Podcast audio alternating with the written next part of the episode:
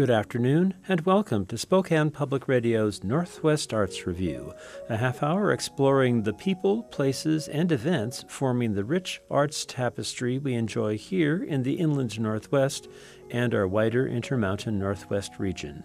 I'm Jim Tevenin, pleased to be your guide on this journey. Well, it's been a tough year, or thereabouts, and additionally, it's been almost three years since this program took a vacation. So we're packing up and heading out for a little R&R until September. But not before we check in with the Josephy Center's Executive Director Cheryl Coughlin, who has some exciting news about that great Wallowa Valley cultural resource. Nathan Weinbender will also be here with his response to a new film that's creating quite the buzz, and we'll reminisce with a couple of musical features from our first year, all the way back in 2018. Music by Antonin Dvorak, played by Stephen Hough, one of our featured artists that year, takes us in. This is Northwest Arts Review.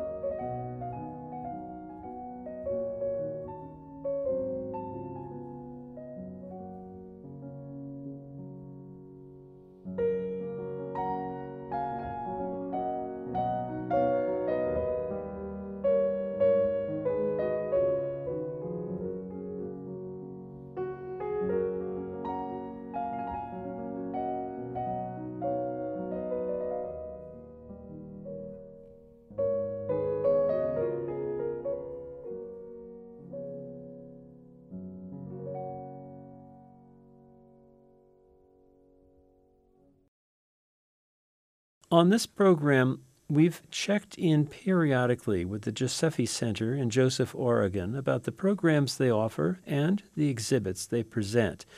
Today, though, the center proudly announces a signal event that will enable them to deepen the lively presence of the arts in the Wallowa Valley. Center Executive Director Cheryl Coughlin shares the good news with us. It's a pleasure to talk to Cheryl Coughlin, the director of the Josephy Center for Arts and Culture in Joseph, Oregon, a place that I really love and uh, try to get there. It's it's a bit of a go to get there, but uh, definitely worth it for those uh, in the inland Northwest. So, greetings, Cheryl. Well, thanks for having me, Jim. I'm excited to be here and tell you all about what we do.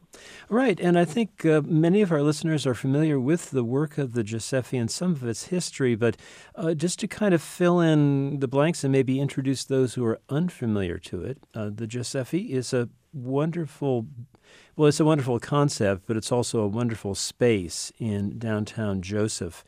And uh, you have been in that building for how long now? We've been here for about nine years. Mm-hmm. And uh, a lot of people walk in and they say, I don't get it. You're we're in Joseph and this is called the Josephy Center. like what what's the connection there?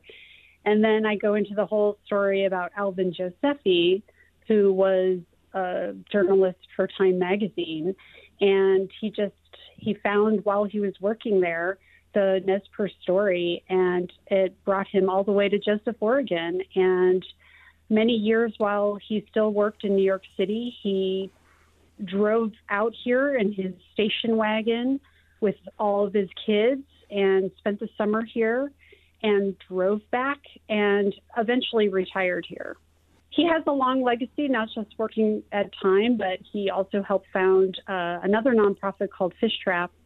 And when Fish Trap decided to uh, move the library out, this center was just getting started, and we thought, huh, the library might be a really good addition to this. And that's how it started. Right. And it's an extensive collection of uh, history of the, the Western U.S., and it kind of forms the, uh, the nucleus or the core of uh, who you are and what you do there at uh, the Josephy Center. And of course, it does have a very healthy component of the history of the Nez Perce people and their relationship to that part of the world. Well, you were searching for, to take us back now to the space that you're in, you were looking for a place to settle, and this became available all those years ago. Yeah, there were a, a group of artists and um, community members that kept saying, well, you know, Joseph has a big uh, art scene here, but there's no art center for people to go and take classes and um, show their art. And while we have galleries and we have bronzes on Main Street, we just kind of felt like this was the next step. And at one point, they were walking by this building, this group of people, and they said, You know, that building's been empty for a long time. Well, the building happened to just be going into foreclosure. And unbeknownst to everyone, one of the people in that group had um, a family member pass away and leave her some money. And she said, You know what? I'm going to buy that building. And we had the cart before the horse. So we had the building before we had a full plan. But uh, basically, our building was built in the 1980s, like I think 1984 or 85, and it was built to be a bank. And it's a beautiful wood building. Um, when you walk in, you just feel the warmth of the wood, and uh, it's such a pleasant setting.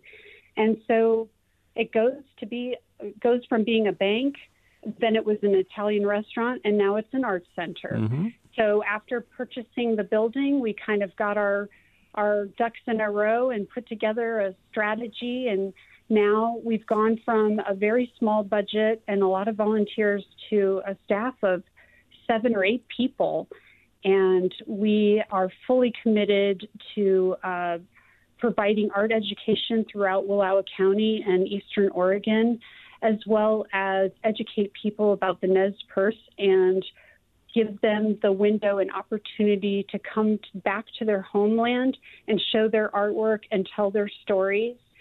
And it just feels like the right place. It's right on Main Street. And we also have monthly exhibits. So we probably have about eight, eight exhibits a year that where we highlight local artists and we have a little art shop where we sell Alvin Josephy books and lots of other local authors. And then we have local crafts that are for sale by local artists. So right now we've just grown and uh, exponentially, and I'm just super excited that we're now in the position to own the building. So we did have a capital campaign and we raised the money, and uh, we are going to finish the process and closing on the building, I believe, today. Well, that's truly exciting. And that was no small amount of cash that had to be uh, gotten together for this project, because my understanding is that it's around $600,000 that you raised? That's correct. Um, the building itself, we were really lucky because we just reimbursed the um, Ann Stevens who purchased the building in all the costs that she put into it. And if we had to buy it at market value, it would have been double, maybe even triple. Hmm. So she really gave us a screaming deal, and we can't thank her enough. Um, so, yes, we raised money to purchase the building, and then the other part, the uh, 150,000 additional funds, will be to make repairs on the building um, the building needs to be restained and chinked, and we have some um, ADA type things that we need to fix. And yeah, so we are, um, that's our next step. Mm-hmm. And definitely, anytime you get uh, a, a, house or any other building that is of any kind of certain age, there, there are always things to be done, and especially in the, the log construction like the, the center is. Well, uh, there's work to be done to do necessary repairs, but also there are celebrations to be had, yes? Oh, most definitely. Um, about a year ago, we merged with the Wallowa Valley um, Arts Council and several programs that they had been doing for over 40 years have now landed in our, our programming lap. And we are taking on uh, the celebration 39th year of the Wallowa Valley Festival of Arts. And during that weekend, we're going to celebrate the purchase of the building and also just have the festival as we were unable to have it last year, so this will be an extra special year. That's right, because there's so much that uh, went by the boards in this last uh, this last year and some that it's really good that be able to do something on a more or less normal footing as we go forward into that uh, great uh, celebration in September. And you've got a call to artists out for the, the festival, yes? We do, and um, I hope that anyone that's interested, they can go on our website, and um, the artwork is due August 1st, and you have to go through a system called Cafe. Um, callforentry.org is their website, and you can go on our website or you can go on their website, search Wallowa Valley Festival of Arts, and after uh, August 1st, jurors will take a look at the artwork and decide what will be in the show. And then the actual show gets hung and starts the big night, big festival starts on September 17th. And then the 18th, we've got lots of different things. We've got an art walk, we have a quick draw, and uh, um, a silent auction, as well as music throughout the weekend. And the 19th, we usually do a classical concert. All right. Well, it's be a, a jam packed September, and I hope a, a really good summer for you because, of course, now we are pretty much free to uh, get up and walk about the cabin at our leisure and uh, maybe find ourselves in the Wallowa and find ourselves in Joseph. And if, especially if it's your first time in the valley, uh, just make haste to go to the Josephy Center. It's a wonderful, wonderful experience. Well, Cheryl Coughlin, thank you for filling us in on the cause for celebration and filling in uh, some blanks also for those who may not know the Josephy Center all that well. And we wish you a, a terrific summer and uh, great busyness around the center. And of course, we will try to get back in touch with you before the festival in September. Thank you so much for having me, and I hope people take the time to check out Joseph, not just the Josephy Center. It's a wonderful place, and it remains so special because it is remote. We did say something at the beginning about that. So, um, yeah, I hope people will take the time and check it out. Thank you so much, Jim. Our pleasure. Find out more about the center at Josephy, that's Joseph with a Y, dot org. Before there was Hamilton, Lin Manuel Miranda made himself a star with the musical In the Heights. It has now been translated into a film, playing in theaters and streaming on HBO Max, which Nathan Weinbender says is a rousing, if old fashioned, piece of entertainment. As with so many Broadway shows, In the Heights is about everyday people with big dreams that have yet to be realized, which they sing about in flashy, full throated fashion. The story originated on the stage, its 2008 production winning four Tonys and launching the career of star and composer Lin Manuel Miranda, who was inspired by his childhood amongst the Dominican and Puerto Rican communities of New York's Washington Heights. As in Spike Lee's Do the Right Thing, the action here is limited to a single New York borough in the midst of an oppressive heat wave.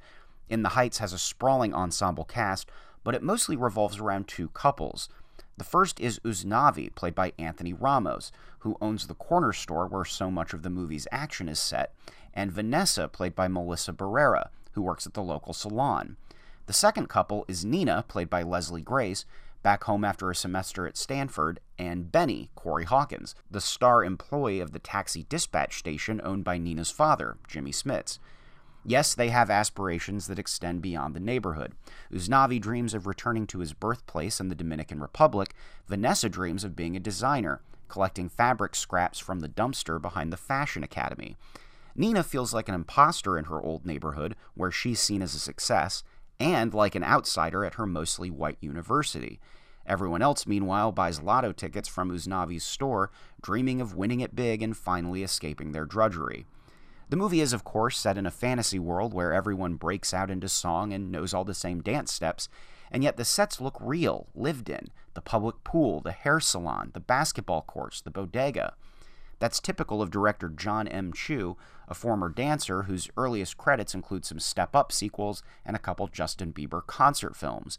He knows how to bring energy and kineticism to his musical numbers, though he relies too often on medium and close up shots that sometimes obscure the elaborate choreography.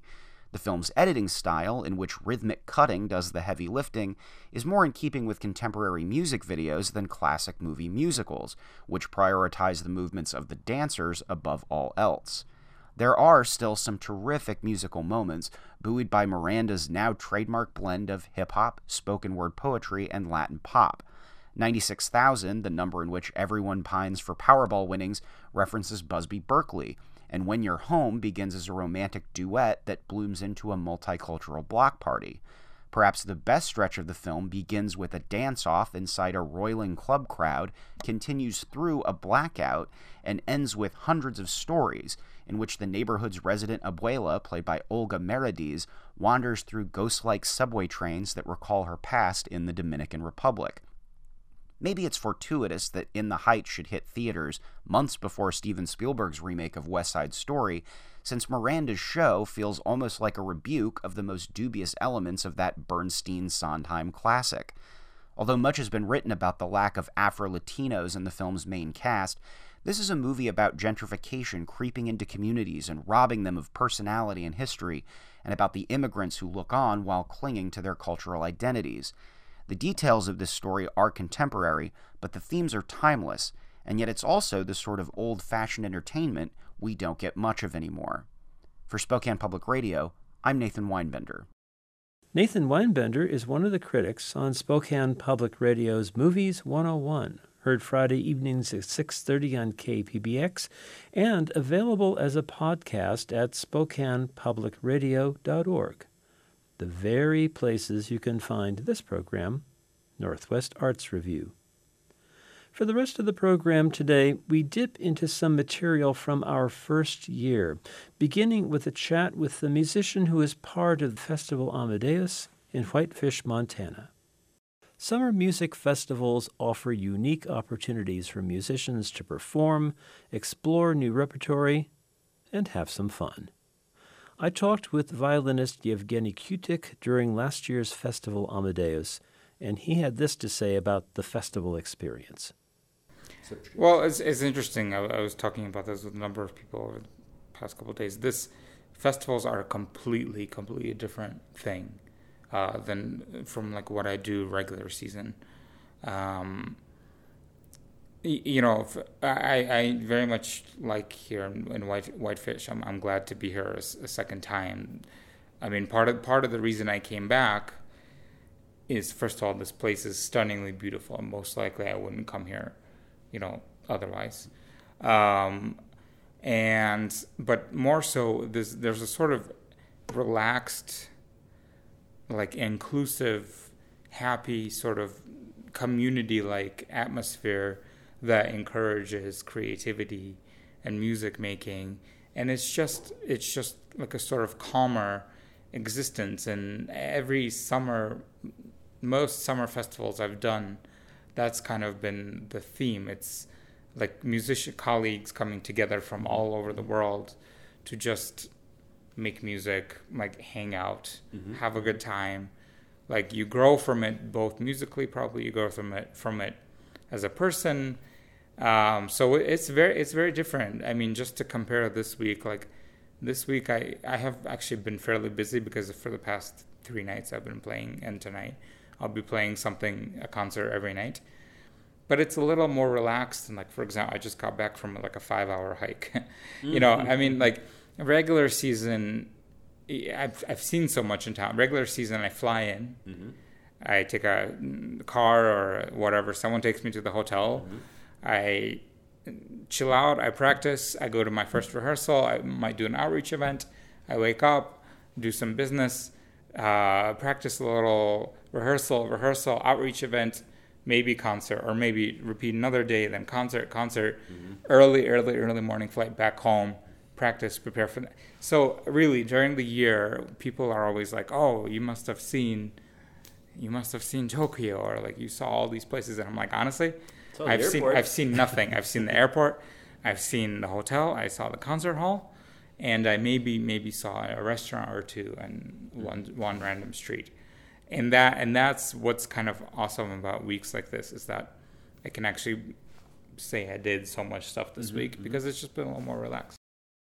Another international figure we talked with in 2018 was pianist Stephen Hough. As part of a new releases interview, I asked Stephen this question.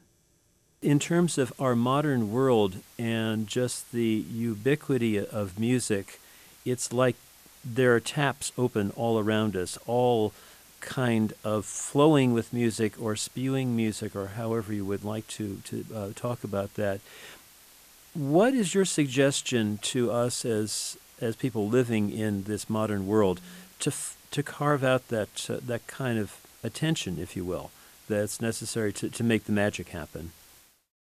It's a very interesting analogy, James, about the taps open. I think you're absolutely right. I think, ironically, one thing we need to do if we love music a lot is to turn some of the taps off. Um, so I think that all music begins in silence, and I think, in, in a way, our own listening to it needs to begin in silence, at least for a little while uh, to create that space. It's a bit like putting a piece of paper. You know, you can't write on anything until you have a, a blank piece of paper in front of you, unless you're going to scroll over something else that's written there already. So, I think that that sense of space and silence is very important.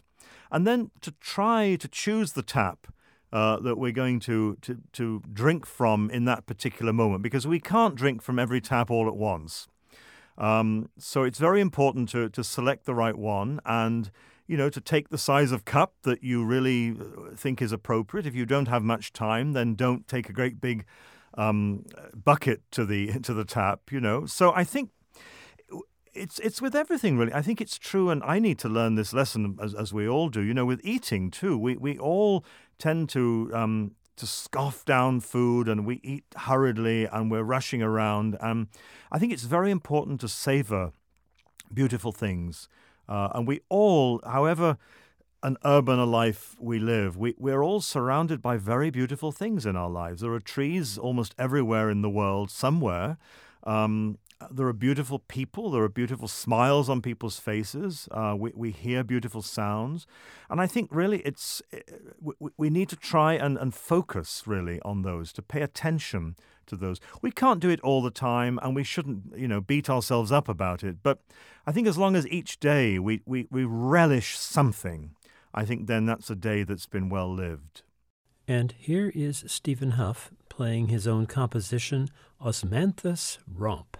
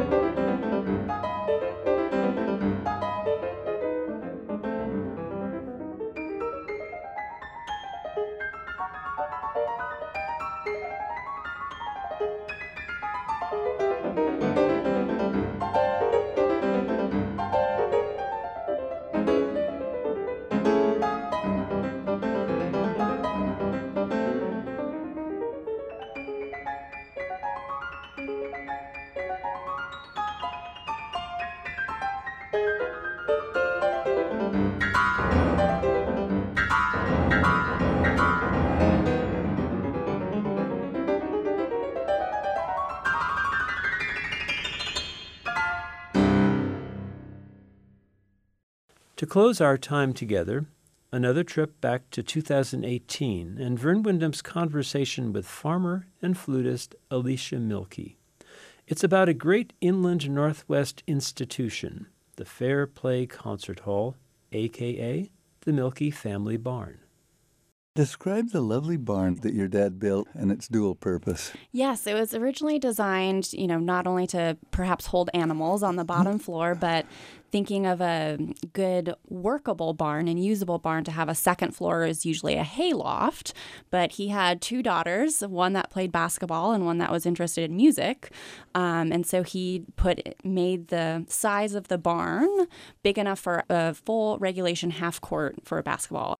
And I went up there and it's got these big, huge, tall ceilings and rafters, and it's just amazing acoustics. And so we decided that'd be an excellent place to not only play basketball, but to have some music concerts in there. So, really lovely, beautiful live space and kind of our only challenge is to get a piano up to the 2nd mm-hmm. floor because of course the performance space is on the second floor and not the 1st mm-hmm. so that was kind of fun this year we moved our own piano up there with a lot of ingenuity and, and help from farmers knowing how to put things together so mm-hmm. it's a great space that completely describes farmers doesn't it yes. knowing how to put things yeah. together i said dad we have to get a piano up to the second floor he goes okay mm-hmm. and you know if need research be, later and yeah. using tools and it was a lot of fun or they'll just go off and build build the machine to do it. Exactly. Yep. Yep. He installed a few new things and yeah. was out there measuring. And I said, "Are you are you sure this is gonna work?" And he goes, "Yeah, yeah, yeah. It'll totally work." And I said, "Are, are you sure it's gonna work?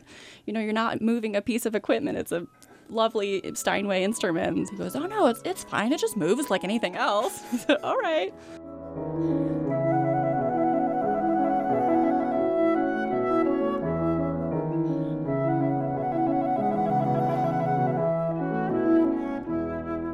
Thanks for listening to Northwest Arts Review. I'm Jim Tevenin. We had help from Vern Windham, and we're grateful for the contributions of Cheryl Coughlin, Nathan Weinbender, Yevgeny Kutik, Stephen Hough, and Alicia Milkey. Taking us out, some music from the Fair Play Concert Hall with Alicia Milkey and Kevin Garnica.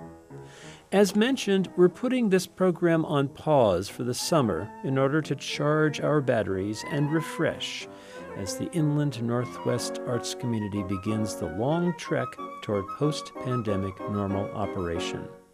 Have a great July and August, and please join us in the fall for Northwest Arts Review on Spokane Public Radio.